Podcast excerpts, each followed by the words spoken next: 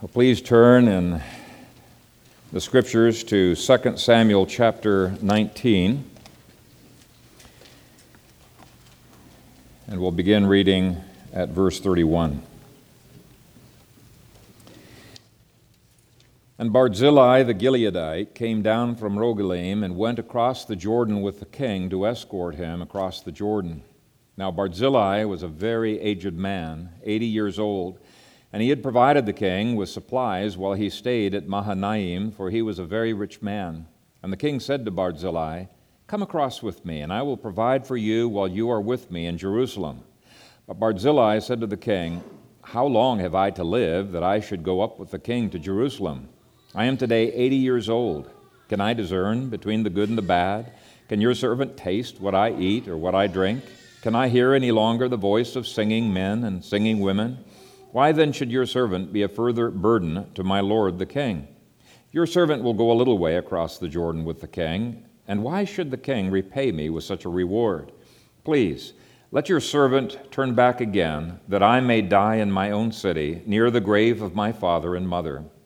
But here is your servant Chimham. Let him cross over with my lord the king, and do for him what seems good to you. And the king answered, Chimham shall cross over with me, and I will do for him what seems good to you. Now, whatever you request of me, I will do for you. Then all the people went over the Jordan, and when the king had crossed over, the king uh, kissed Barzillai and blessed him, and he returned to his own place. Amen. Father, we thank you for your word, that it not only records history with perfect accuracy, but it describes for us patterns in life that you have established from of old. And we pray that uh, you would bless us, give us understanding, open our hearts uh, to receive your word, and I pray that you would anoint me to preach it. And we pray this in Christ's name. Amen. A newly hired a consultant walked into the personnel manager's office and rudely interrupted a conversation he was having with an employee, but he really wanted to know right now how many of the employees were approaching uh, retirement. And the personnel manager said, All of them. Not one of them's going the other way. All of us are aging not one of us is going the other way. And I think it's useful for us to think about old age even when we are young.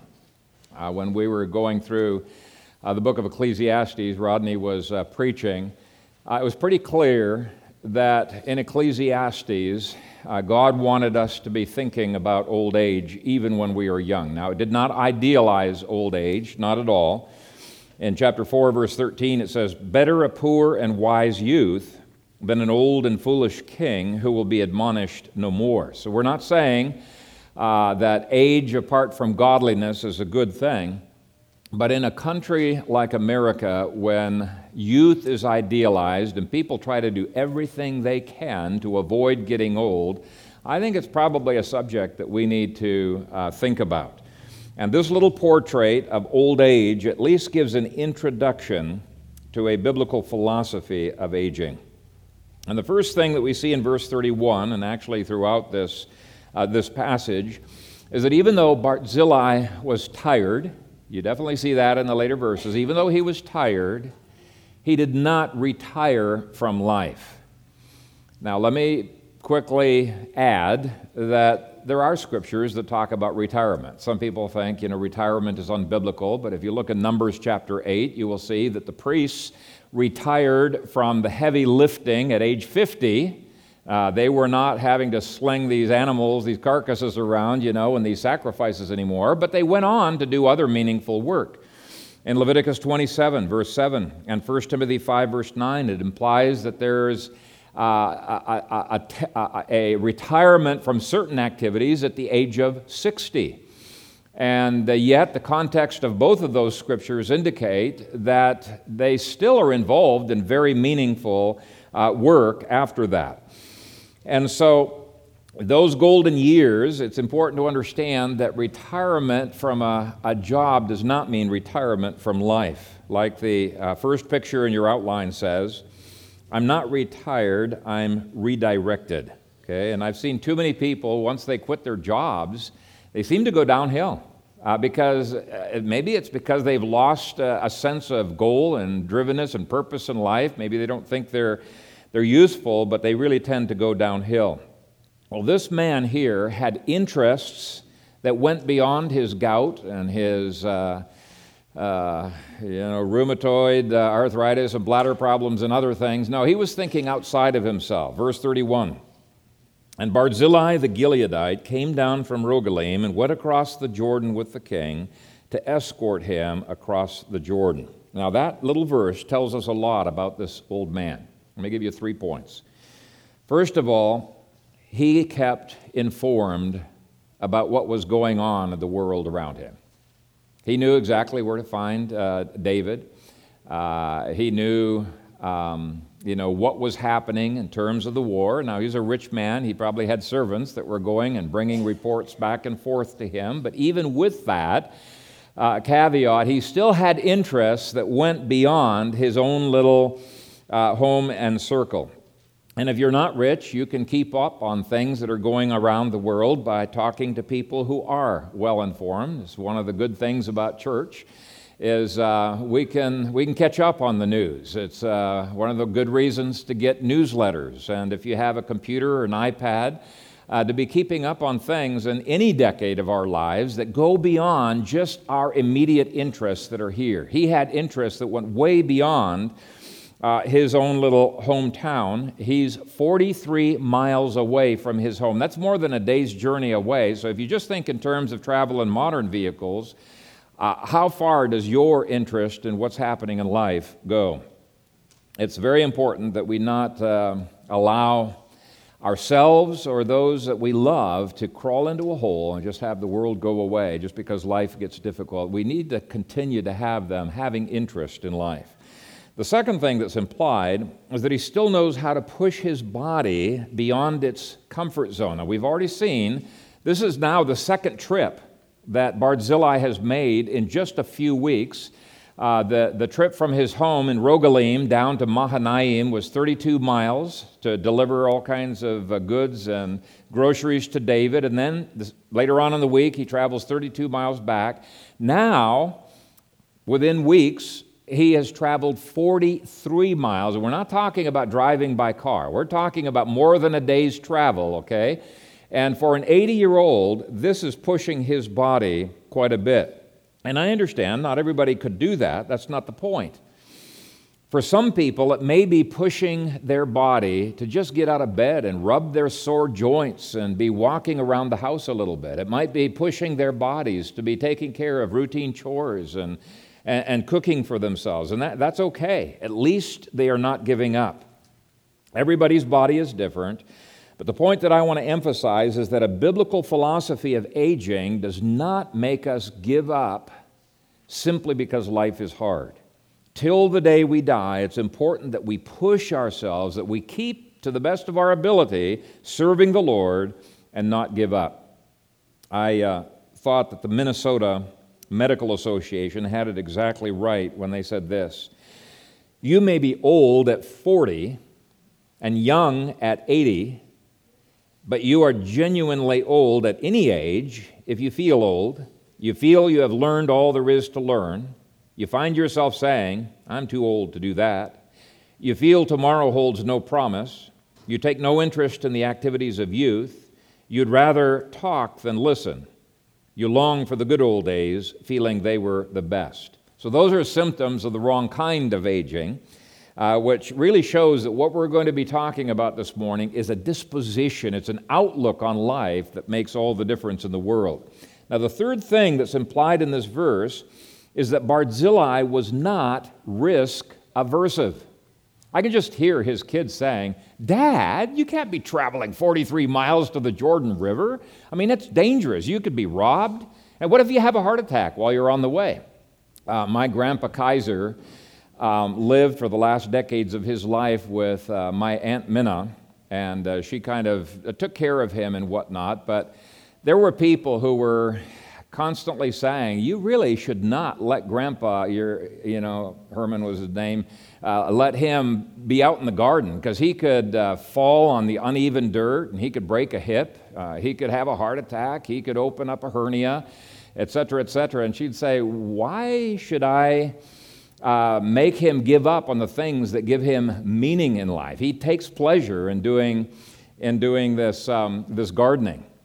And he was actually out in the garden puttering around on the day that he died, which was just short of 100 years old. He was 99 years old. And yeah, he looked pretty rickety out there. He had a, he had a rake instead of a cane because a cane would go down into the dirt. So he had a rake and he'd you know, be raking the, the, the pebbles and whatnot. And, uh, and so he did look kind of risky uh, when he was out there, but he had a full and a fulfilled life. So don't be risk aversive. Vance Havner told of a 90 year old who decided to travel around the world and his buddy came to in, in distress and he said, You shouldn't take a trip like that. I might never see you again. And the old man replied, Yeah, you may be dead before I get back. uh, he had spunk, just like Barzillai did. Moses was 80 years old when God called him to lead Israel. Now, I find it remarkable that even though it scared Moses to death to do this, and he came up with every excuse in the book, he didn't come up with the excuse that he was too old. It didn't even dawn on him that being too old was a good excuse, or he probably would have used it. Okay, um, Plato became a student at age 50, and his most famous philosophy was written after the age of 60. Michelangelo was still designing structures in his 89th year, and you know that famous uh, painting on the Sistine Chapel roof? He was lying on his back on a scaffold painting that I'm sure people are having a heart attack, you know, as he's climbing this scaffolding, and a 90 year old guy. Now, don't tell my father in law about that because we're trying to keep him off the roof. There's balance on this, okay? Um, but um, Cato began studying Greek, which was a bit safer project, at age 80. Strauss was still composing serious music after his 80th birthday. My favorite uh, opera writer, Verdi, uh, wrote his masterpiece, Othello, at age 74, and I love the BBC uh, version of that. Uh, Verdi wrote Falstaff at 80, Ave Maria and Te Deum at 85, and I could go on and on. Now, the point of giving those statistics is not to say that you're going to be able to do that kind of stuff, you know, when you're 80 or 85 uh, years old, but within the capacity that God allows, we should encourage our aging parents and grandparents to live life as fully as they are able, even if it involves some risk. Don't be so protective of them that you squeeze the life out of them. Robert Savage said, Much more important than adding years to your life is to add life to your years. And I say, Amen. I think that would have been a good saying for Aunt Minna to tell people when they wanted Grandpa for the last 40 years of his life, you know, to be staying indoors. Uh, that it's much more important, that much more important than adding years to your life is to add life to your years. Now let's move on to verse 32. Now, Barzillai was a very aged man, 80 years old, and he had provided the king with supplies while he stayed at Mahanaim, for he was a very rich man. Now, we looked at that passage before, and we saw that even though Barzillai was rich, he still had a servant's heart. Okay, riches had not grabbed his heart. He still cared for people. He was very generous with people. he had not allowed the accumulation of wealth to turn him into a miser. And he had not allowed insecurity concerning the future uh, to make him stingy with his money. Sometimes uh, the wealthiest people are the most stingy. But generosity is not simply an issue of money. Now, some people just don't have uh, much money when they're elderly, but they can still be generous with their time, their service, their counsel, generous with their words. Uh, you know, Ken in the back, uh, after his retirement, was very, very generous with his time and his counsel and his ministry. He engaged in evangelism. He was uh, involved with the Truckers Chapel, and in other ways was uh, very generous. And sometimes the retirement years are some of the most productive years in a person's life. Part of what made Barzillai so generous was that he had a faith in God, he believed in a cause, he was committed to principle. He was loyal to his friend. And all of this made him think beyond himself and enabled him to minister even when he could justifiably have taken a break. Said, Look, I've put in my time. I'm just going to hang out and veg in front of the TV. Well, they didn't have TVs, but General Douglas MacArthur once said this Years may wrinkle the skin, but to give up interest wrinkles the soul. You are as young as your faith, as old as your doubt as young as your self confidence, as old as your fear, as young as your hope, as old as your despair. So he is saying that really there's an inward health that helps to take us beyond the failing of our bodies. But certainly on this issue of service, uh, I hope that till the day I die, I can be uh, generous and have a servant's heart. Now, the third thing that distinguishes Barzillai is that he has a different perspective on what is important in life. Uh, look at the incredible offer that David makes in verse 33.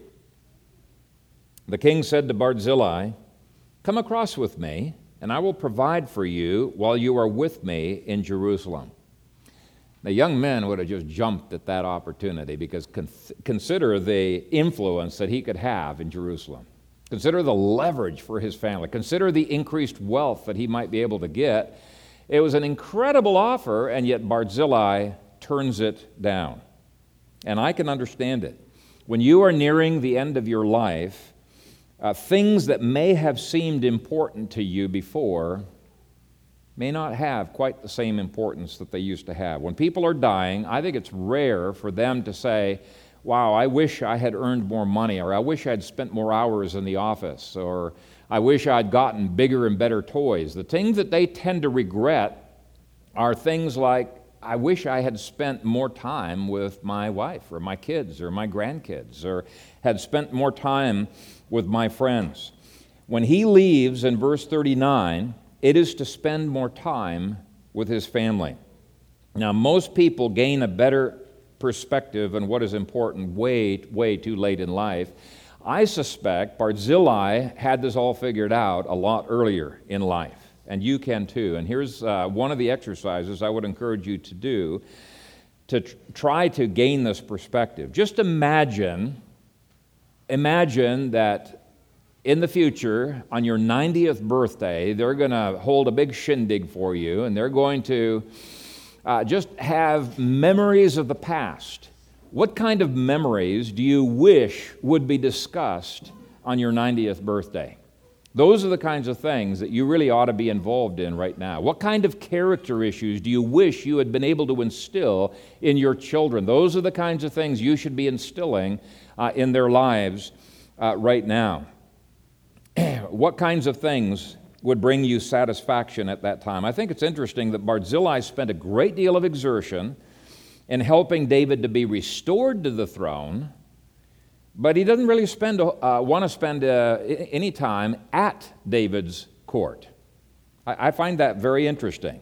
The first action was an action that could have lost the kingdom or made the kingdom. It was uh, he was uniquely positioned, and probably the only one positioned to be able to provide in that way. And so that was really important. In fact, it would have a, uh, an impact upon his descendants if this kingdom was lost or if it was not lost. But anybody, he felt, could be serving in the king's court. And so at your 90th birthday, what character qualities do you wish your children would remember? What values do you hope your children will pass on?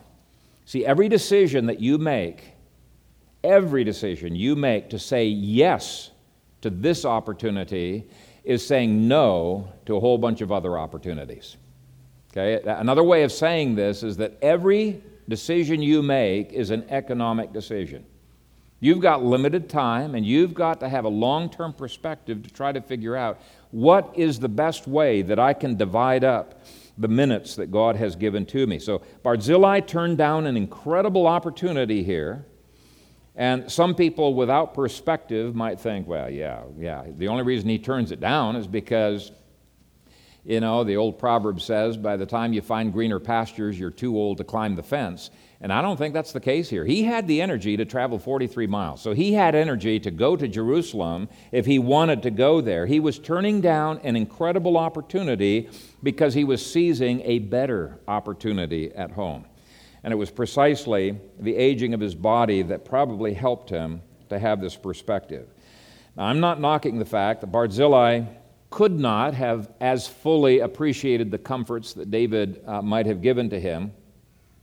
But he basically feels that those comforts are not the deciding factor, they're not that important.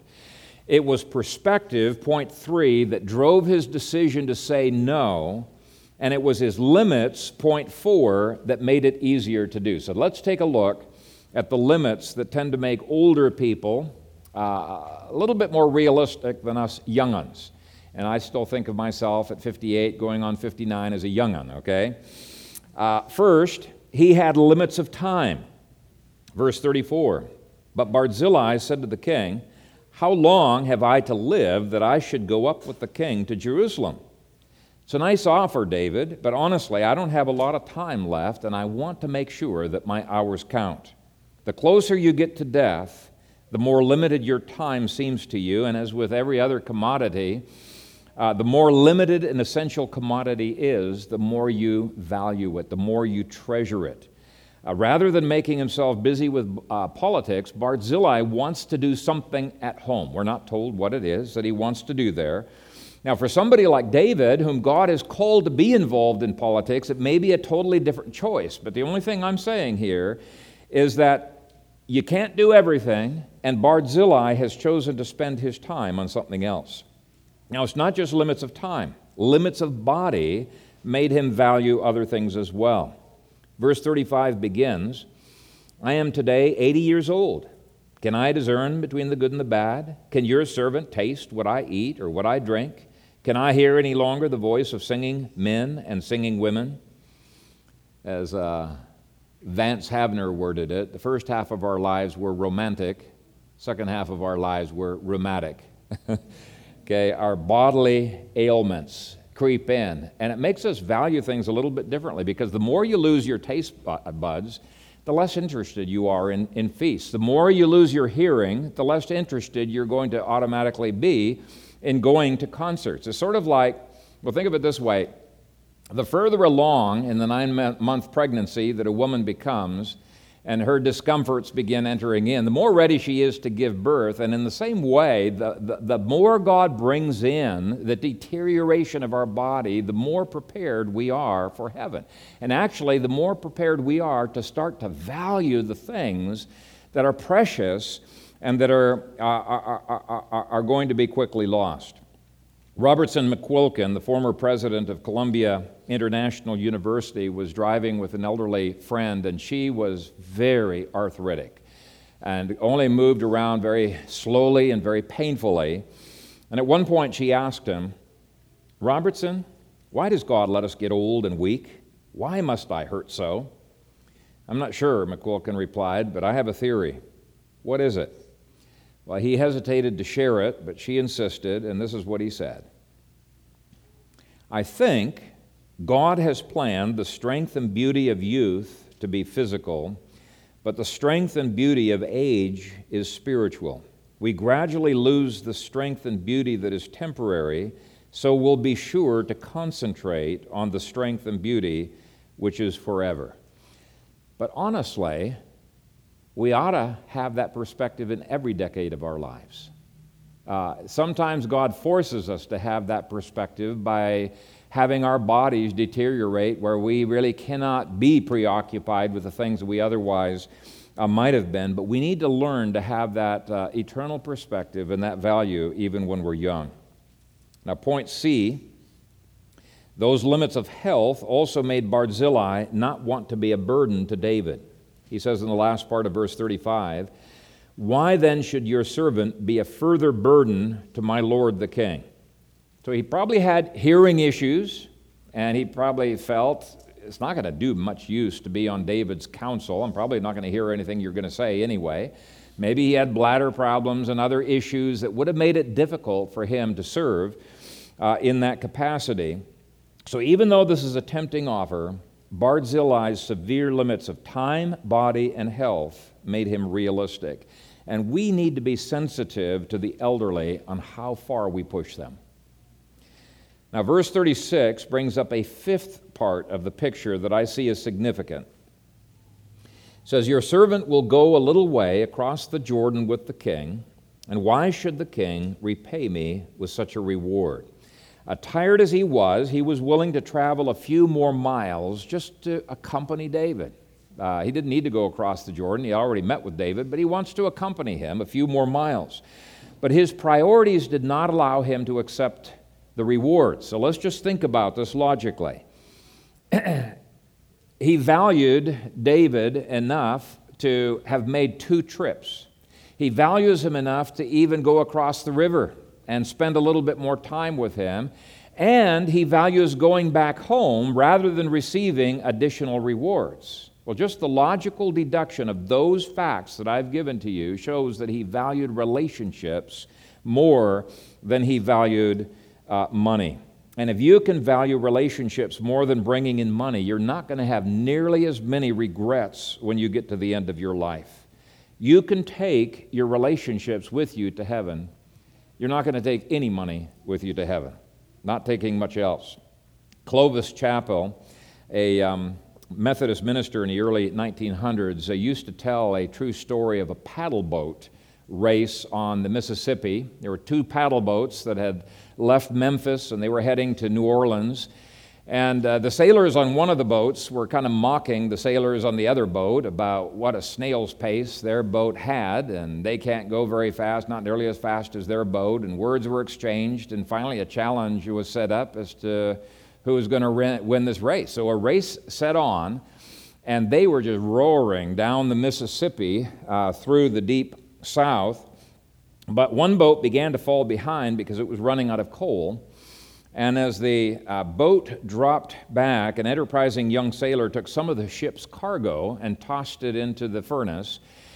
And as they discovered that that was burning just as well as the coal, uh, they were burning up all of this um, uh, stuff that they had been entrusted to, to, to transport.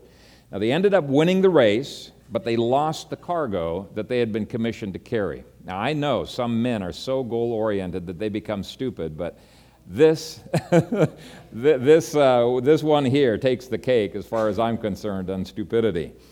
Well, God has entrusted a cargo to us too. And what I would like you to ask yourselves is are you stupid like those sailors?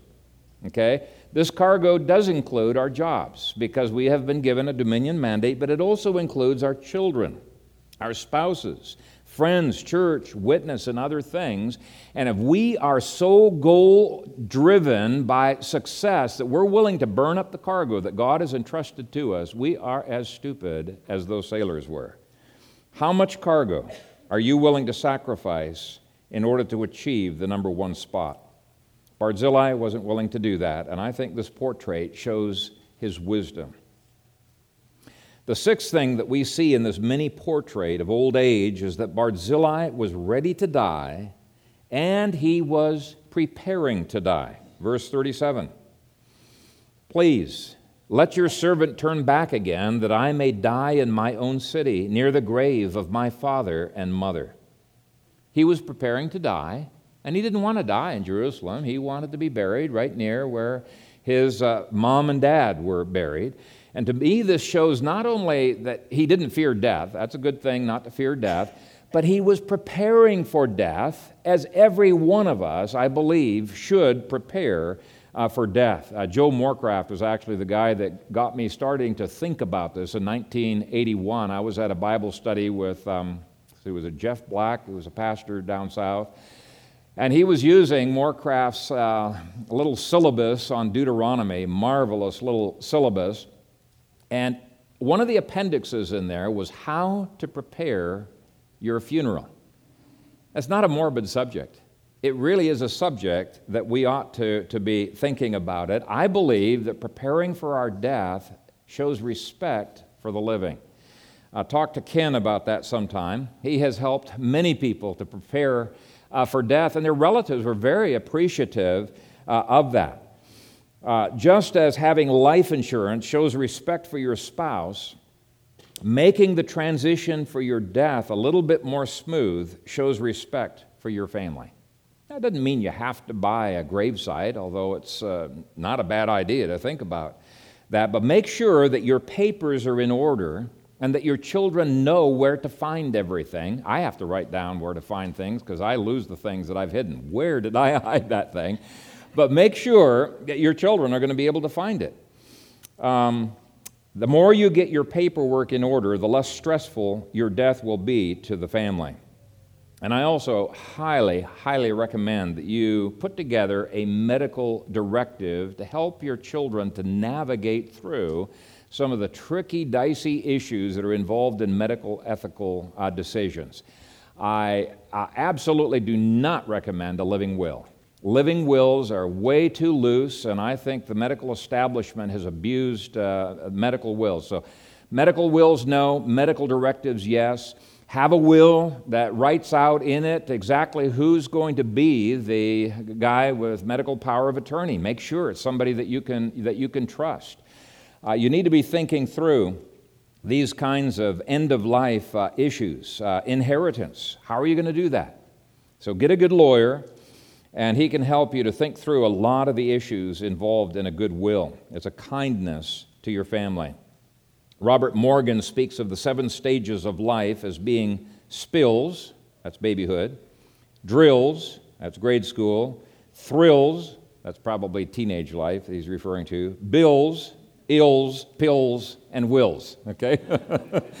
and uh, that last one, wills, has been way, way, way too neglected by Christians. They just don't think of those end of life issues. If you don't want the taxman and attorneys to absolutely eat up all of your wealth that you've accumulated, then don't do you know you got to be involved in having a will if you've got a lot of assets probably thinking about setting up a trust but there's a lot that goes into preparing to die the seventh thing that i see in this portrait is that barzillai was thinking about his family's future not just his own future his family's future and take a look at verses 37 through 38 Please let your servant turn back again, that I may die in my own city, near the grave of my father and mother. But here is your servant Chimham, and uh, commentators believe that was either a son or a grandson. Here is your servant Chimham. Let him cross over with my lord the king, and do for him what seems good to you. And the king answered, Chimham shall cross over with me, and I will do for him what seems good to you. Now, whatever you request of me, I will do for you. Barzillai had apparently thought through which of his descendants would be the best suited for working in the capital uh, with David. He anticipated that this might, kind of an offer might come along, so he brought Chimham with him. We're not told why he thought Chimham, of all of his descendants, would be the best. Maybe he had the kind of character, strong character, that would not be seduced by life in the capital. Maybe he didn't have a place, you know, and in the family business. We're not told, but we do know that Barzillai was thinking about the family legacy. He was thinking about the family legacy when he went back to his city. He was thinking about this family legacy when he is making whatever opportunities he can to promote, to help elevate. Uh, it's either a son or a grandson, and apparently Chimham did fairly well. Apparently, he inherited some of David's own property near Bethlehem, and 500 years later, that property is still known as the habitation of Chimham in Jeremiah 41, verse 17. To me, this indicates that Chimham did fairly well. He was well known, he was a well respected person. And so, this action of Barzillai had an incredibly long term benefit for his descendants.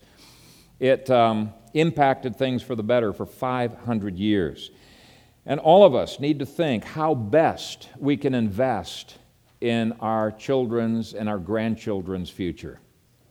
I really despise the signs on these uh, big, um, what do you call these mobile homes that run, run on the roads? Uh, not mobile homes, but anyway, recreational vehicles, something like that, that have these signs we're spending our children's inheritance.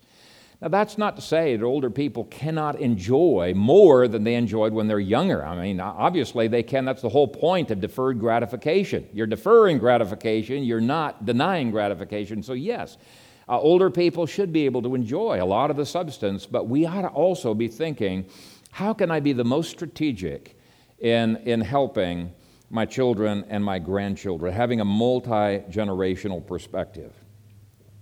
Verse 39 says, then all the people went over the Jordan, and when the king had crossed over, the king kissed Barzillai and blessed him, and he returned to his own place. Now, there's two things highlighted here friendship and going home.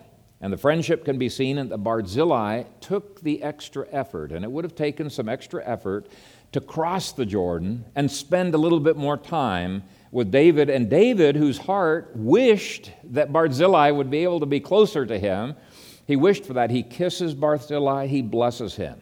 Now, the settling down at home part emphasizes the realism that he had about old age. So, as we get older, it takes more effort, self conscious effort, to spend time with friends, and it may take a lot longer time to recuperate uh, from those efforts. But till the day we die, we should make it our aim to have a biblical balance of work relationship, and relaxation.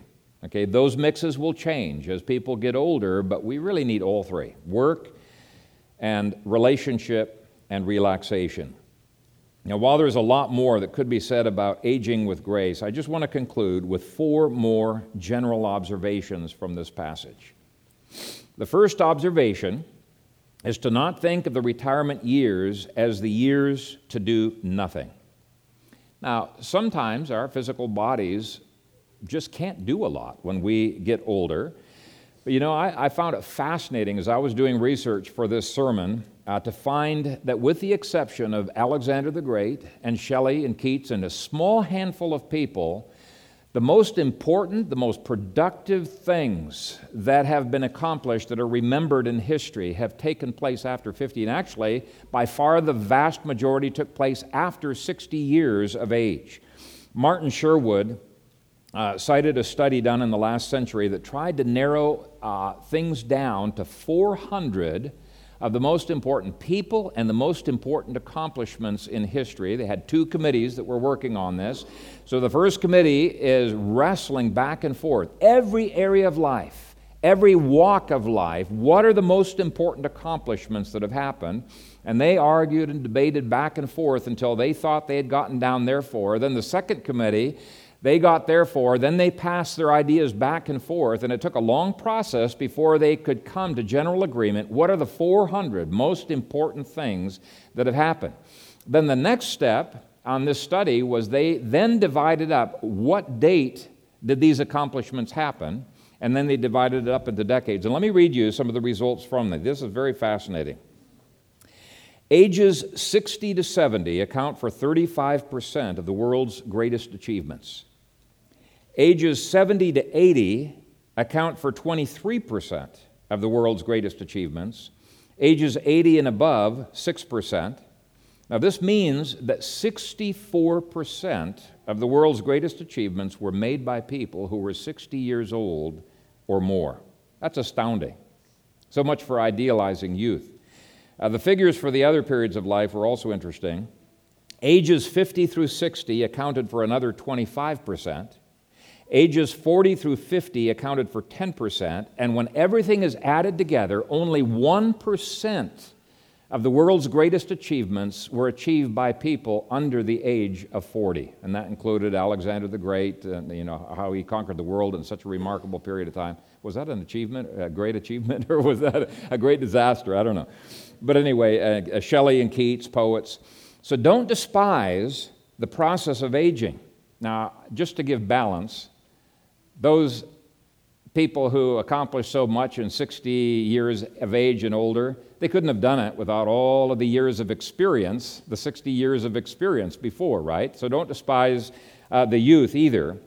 But it does appear that it's after the age of 50 when hopefully the accumulation of wisdom and experience and money and descendants enables the, the godly man to leverage his limited time enormously. And he doesn't have much time, he has to leverage his time.